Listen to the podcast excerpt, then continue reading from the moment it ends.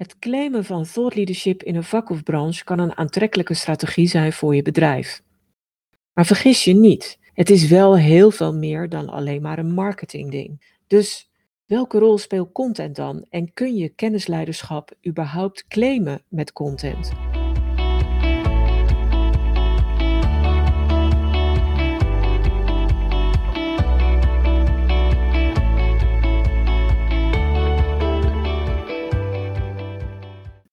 Als ik google op kennisleiderschap of op thought leadership, zie ik allerlei puntig artikelen boven komen drijven die je vertellen hoe je in vijf, zes of zeven stappen kennisleider kunt worden. En vaak gaan ze dan ook nog heel erg over marketing. Maar beide uitgangspunten zijn in mijn ogen een misvatting. Kennisleiderschap of thought leadership vraagt veel meer dan een recht toe, recht aan stappenplan. En het is ook veel meer dan een marketingdingetje, of als ik het netter formuleer, als een marketingstrategie. Het vraagt echt een inspanning van je hele bedrijf en het vraagt om een totaalstrategie die verder gaat dan alleen een marketingstrategie. Ja, waar komen die stappenplannen dan vandaan? Het is natuurlijk een beetje speculeren, maar ik heb wel een vermoeden. Want ik zie dat kennisleiders en thought leaders vaak verward worden met experts en met expertstatus. Maar een kennisleider is veel meer dan een expert. Het is eigenlijk een expert plus met een aantal hele specifieke eigenschappen. Op zich hebben experts en kennisleiders wel veel gemeen. Ze hebben bijvoorbeeld gemeen dat ze allebei aantoonbare kennis en ervaring hebben, dat ze veel publiceren en dat doen op hun eigen platformen, maar ook op die van anderen. En ze hebben gemeen dat ze een bepaald vertrouwen genieten van hun doelgroep en publiek. Mensen geloven dat ze kennis, expertise, ervaring in huis hebben. Maar bij een kennisleider komt daar echt nog wel wat bij. En dat is vooral een grotere visie die voor grotere verschuivingen kan zorgen. En natuurlijk heeft een expert ook wel een visie en zorgt die ook voor veranderingen, maar die zijn veel kleiner. Want luister maar hoe ik het benoem. De een zorgt voor verschuiving en de ander zorgt voor een verandering. Daar zit een behoorlijk verschil tussen. En een ander belangrijk verschil is dat je een expertstatus wel zelf kunt claimen, maar kennisleiderschap kun je eigenlijk niet claimen. Die wordt je toegedicht door anderen. Dus op het moment dat je met je marketingpet op zit en denkt van ik ga kennisleiderschap claimen, dan is enige voorzichtigheid toch wel geboden. Wat je wel kunt doen, is dat je je expertfase aan je kennisleidersfase vooraf laat gaan. Vanuit je expertise, de feedback die je krijgt op de expertise die je deelt, je content dus, kom je gaandeweg weer tot andere en nieuwe inzichten en als het goed is, worden die steeds verder gevoed, omdat je ook steeds meer tijd kunt besteden aan onderzoek en aan nieuwe invalshoeken en aan het denken over nieuwe modellen, concepten, methoden. En als die nieuwe inzichten groot genoeg zijn, ja, dan kun je de stap maken naar thought leadership. En misschien is het dan toch goed om het te hebben over wat is thought leadership dan en hoe onderscheidt het zich nog verder meer van een gewone expertstatus. In mijn ogen zorgt een echte thought leader of kennisleider voor een verschuiving in het vak of veld waarin deze zich begeeft. Zo doorbreken vaste denk- of gedragspatronen. En een veelgenoemd voorbeeld is dan Steve Jobs. Die liet ons anders kijken naar telefoons en naar draagbare communicatie. En trouwens, ook Apple liet ons in de jaren tachtig al heel anders kijken naar computers. En dan zie je dat zij een enorme voorloperspositie hadden in hoe wij met computers en draagbare communicatie omgingen. En dan zie je ook dat andere bedrijven dat op een gegeven moment gaan volgen. Dus als thought leader zorg je echt voor een verschuiving in het vak of veld waarin je deze begeeft. En de geschiedenis kent allerlei thought leaders. Je kunt zeggen dat ook Florence Nightingale mensen op een andere manier naar geneeskunde liet kijken. Martin Luther King liet ons naar een andere samenleving kijken waar geen rassensegregatie was. En als je heel veel teruggaat kun je zelfs zeggen dat Galileo Galilei misschien een van de eerste thought leaders of kennisleiders was, omdat hij de wereld liet zien dat de aarde om de zon draaide en niet andersom. Het nadeel is alleen natuurlijk dat Galileo Galilei dat uiteindelijk met de dood moest bekopen. En tegenwoordig hoef je daar gelukkig niet meer bang voor te zijn, maar toch brengt thought leadership wel nog steeds risico's met zich mee. Want om even bij Galileo Galilei te blijven, die kreeg bepaald niet iedereen mee in zijn visie, ondanks het bewijs dat hij daarvoor had. en kweekte daardoor machtige vijanden. En dat is ook wel een risico van thought leadership. Het vraagt om een afwijkende visie, een grootse visie, maar die kan ook te afwijkend zijn. En dan niet alleen voor volgers of ambassadeurs zorgen, maar ook voor tegenstanders en tegenwind. Die tegenstand en tegenwind kan zelfs leiden tot een teruglopende verkoop. En zo'n teruglopende verkoop kan voor de korte termijn zijn, maar die kan ook een langere termijn aanhouden. En wat doe je dan? Ga je dan volhouden of doe je water bij de wijn? En zo zie je ook dat als thought leadership te veel voortkomt uit een marketing- of salesgedachte, dat zo'n strategie als een boemerang bij je terug kan komen en dat je misschien wel helemaal terug moet komen op die wens om een kennisleider te zijn. Dus kennisleiderschap en de bijbehorende visie moet verweven zijn in je hele organisatie, in je hele denken en doen. En niet alleen in het beeld naar buiten toe. Het moet in je hele organisatie kloppen en volledig verweven zijn met je merkwaarde en je merkidentiteit, zodat je consistent bent en blijft in wat je zegt, wat je doet en hoe dat uitpakt. Ook over een hele lange termijn. Het betekent dat het veel meer vraagt dan alleen maar content of content marketing of marketing. Het vraagt tijd, middelen en inspanning om die kennisleiderspositie voortdurend vast te houden. Dat betekent tijd voor nieuw onderzoek, wat je zelf doet of laat doen, tijd voor desk research, tijd voor het toepassen van nieuwe inzichten en het uitdragen ervan.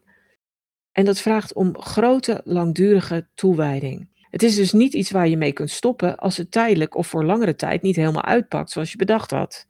Althans, je kunt niet stoppen zonder dat je je merk vervolgens flink beschadigt.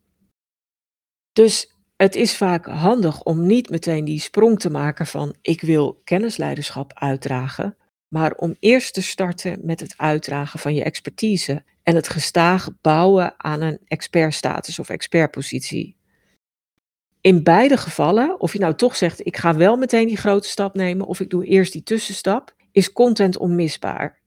Want expertstatus en thought leadership vragen altijd om een grote en duidelijke zichtbaarheid. Die zichtbaarheid realiseer je door een hele grote, dominante aanwezigheid. Bijvoorbeeld, als anderen het over jouw vak hebben, noemen ze jou of je bedrijf. Als mensen googelen, vinden ze jouw bedrijf of verwijzingen naar je bedrijf. Als mensen iets zoeken op social media of op YouTube, vinden ze ook weer jouw bedrijf. Als mensen congressen, etc. bezoeken, dan word jij ergens als voorbeeld of bron aangehaald. En op toonaangevende congressen sta je zelf of iemand van je bedrijf staat daar. En wat ook een rol speelt, is dat als mensen je bedrijf bezoeken, het direct duidelijk is dat je kennis en visie enorm belangrijk zijn. En dat zou zomaar kunnen betekenen dat die kennis en die visie veel meer in het oog springen op die website dan je commerciële aanbod. En je snapt dat dat voor veel ondernemers en veel bedrijven best een spannende stap is. Dus ga je voor thought leadership, dan ga je echt voor die dominante aanwezigheid en voor die dominante rol van content. Dus hoewel het niet het enige is dat nodig is om thought leadership te bereiken, zie je dat content wel een hele belangrijke rol speelt. Je moet echt inzetten op vindbare content. Een SEO-strategie die zorgt dat je site dominant in zoekresultaten staat. En niet alleen op de zoekmachine Google, maar ook in allerlei andere zoekmachines. Bing natuurlijk, ook al heeft hij maar een klein marktaandeel in Nederland. Maar denk zeker ook aan zoekmachines als YouTube, Facebook, LinkedIn, misschien Pinterest. En wie weet wat er de komende tijd nog de kop op steekt als een zoekmachine die steeds meer mensen gaan gebruiken. Het betekent ook, en ik zei dat net eigenlijk al, dat je content een hoofdrol krijgt op je website en daar dus dominant zichtbaar is en niet weggestopt wordt onder het kopje blog of zo. Of erger nog, een, een kopje in de navigatie dat zegt kennisleider. Hmm. Het betekent ook dat je met je content heel zichtbaar moet zijn op platformen en kanalen van anderen. Want je eigen middelen en kanalen reiken maar tot een bepaalde omvang. Je moet daarom zichtbaar zijn op de kanalen van anderen. Op andermans websites, op andermans YouTube-kanalen, in andermans podcast, in andermans speeches op congressen, in andermans boeken en artikelen. Dus je wil niet alleen met jouw content zichtbaar zijn en dominant zichtbaar zijn, maar ook in de content van anderen, omdat zij je noemen, omdat ze je citeren of naar je verwijzen met een link of met iets anders. En de vierde manier waarop je dat kan bereiken met content is dat je zogenaamde expert content gaat maken, delen en publiceren. En dat is meer nog dan die drie soorten content die ik net noemde, waarin je kennis deelt. Want met expert content ga je drie verschillende soorten content in, inzetten. Dus naast die content die kennis deelt, ga je ook gidsende content maken, pionierende content maken en wat ik noem betrouwbaarheidscontent. En ik wil ze kort even toelichten. Met gidsende content wijs je de mensen de weg naar de verandering die ze ermee kunnen bereiken. Kijk, eerder noemde ik het al bij experts dat die een verandering teweeg brengen en dat kennisleiders niet alleen een verandering teweeg brengen, maar echt een complete verschuiving teweeg brengen. En dat betekent dat je dat laat zien en demonstreert met gidsende content. Je wijst de weg naar die verandering of naar die verschuiving. Pionierende content is zowel voor experts nodig als voor kennisleiders. Maar bij kennisleiders spreek je van een overtreffende trap in pionierende content. Je deelt nieuwe inzichten, in nieuwe invalshoeken, nieuwe data, nieuwe kennis, nieuwe concepten, nieuwe methoden. Maar als kennisleider, thought leader, doe je dat nog veel intensiever dan als expert. Maar ook als expert heb je deze pionierende content nodig als een van de onderdelen van je expert content.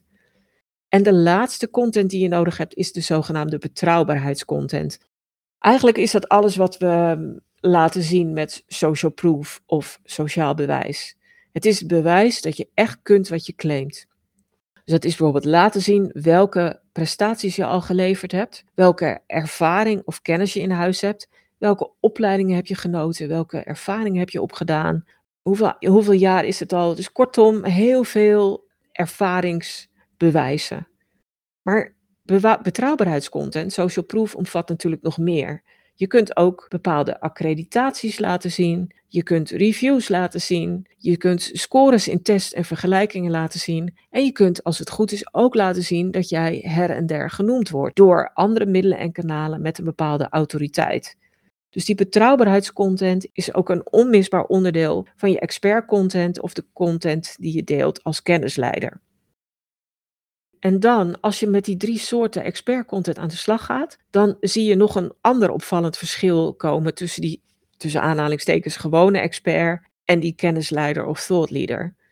Want eigenlijk heeft die laatste veel minder betrouwbaarheidscontent nodig dan een gewone expert. En dat lijkt gek, maar een echte kennisleider krijgt die status toegedicht door anderen. En dat betekent ook dat diens reputatie en visie al behoorlijk omarmd zijn. Misschien wel helemaal. En die krijgt dus ook geen vragen meer over zijn kennis en of die wel klopt en of die daar wel goede bronnen of bewijzen voor heeft. En denk maar eens even terug aan dat ik net Steve Jobs noemde. Kun jij je herinneren dat die vragen kreeg over het bewijs dat die iPad werkt en dat die iPad zulke mooie dingen kon doen? Nou, ik niet. Maar als je gaat werken aan kennisleiderschap en je gebruikt je expertstatus als een opstap naar uiteindelijk je doel kennisleiderschap of thought leadership, dan moet je je expertise in het begin nog wel bewijzen en dan heb je die content nog nodig.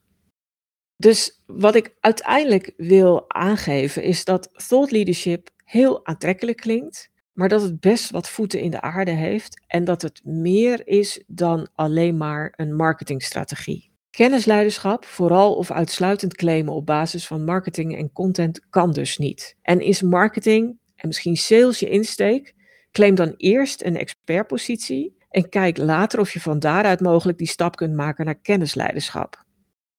Maar content speelt in beide gevallen wel een belangrijke rol en is een belangrijke component om te bouwen aan je expertstatus of aan je status als kennisleider. Content helpt je zeker om je expertise te bewijzen en speelt een belangrijke rol om echt overal zichtbaar te worden en om daar ook op een dominante manier zichtbaar te zijn. Dus dat vraagt wel de focus op een uitgekiende contentstrategie. En die strategie moet dan je, zowel je site omvatten, als ook een vindbaarheidsstrategie, oftewel SEO-strategie. En moet aangeven hoe je dominant zichtbaar kunt worden op allerlei externe platformen. En dan spelen ook die drie soorten expert content, als het goed is, een rol in die contentstrategie richting expertstatus of richting kennisleiderschap. En over die drie soorten expert content kan ik nog veel meer vertellen. En dat wil ik doen in de komende podcastaflevering nummer 47. Dankjewel voor het luisteren. Voel je zeker vrij om deze aflevering van de Content Divas podcast met anderen te delen als je denkt dat dit van pas kan komen. En heb je zelf een handige tip of inzicht opgedaan met deze aflevering, dan hoop ik dat je een review wil achterlaten. Heb je nog meer vragen? Zoek je meer informatie?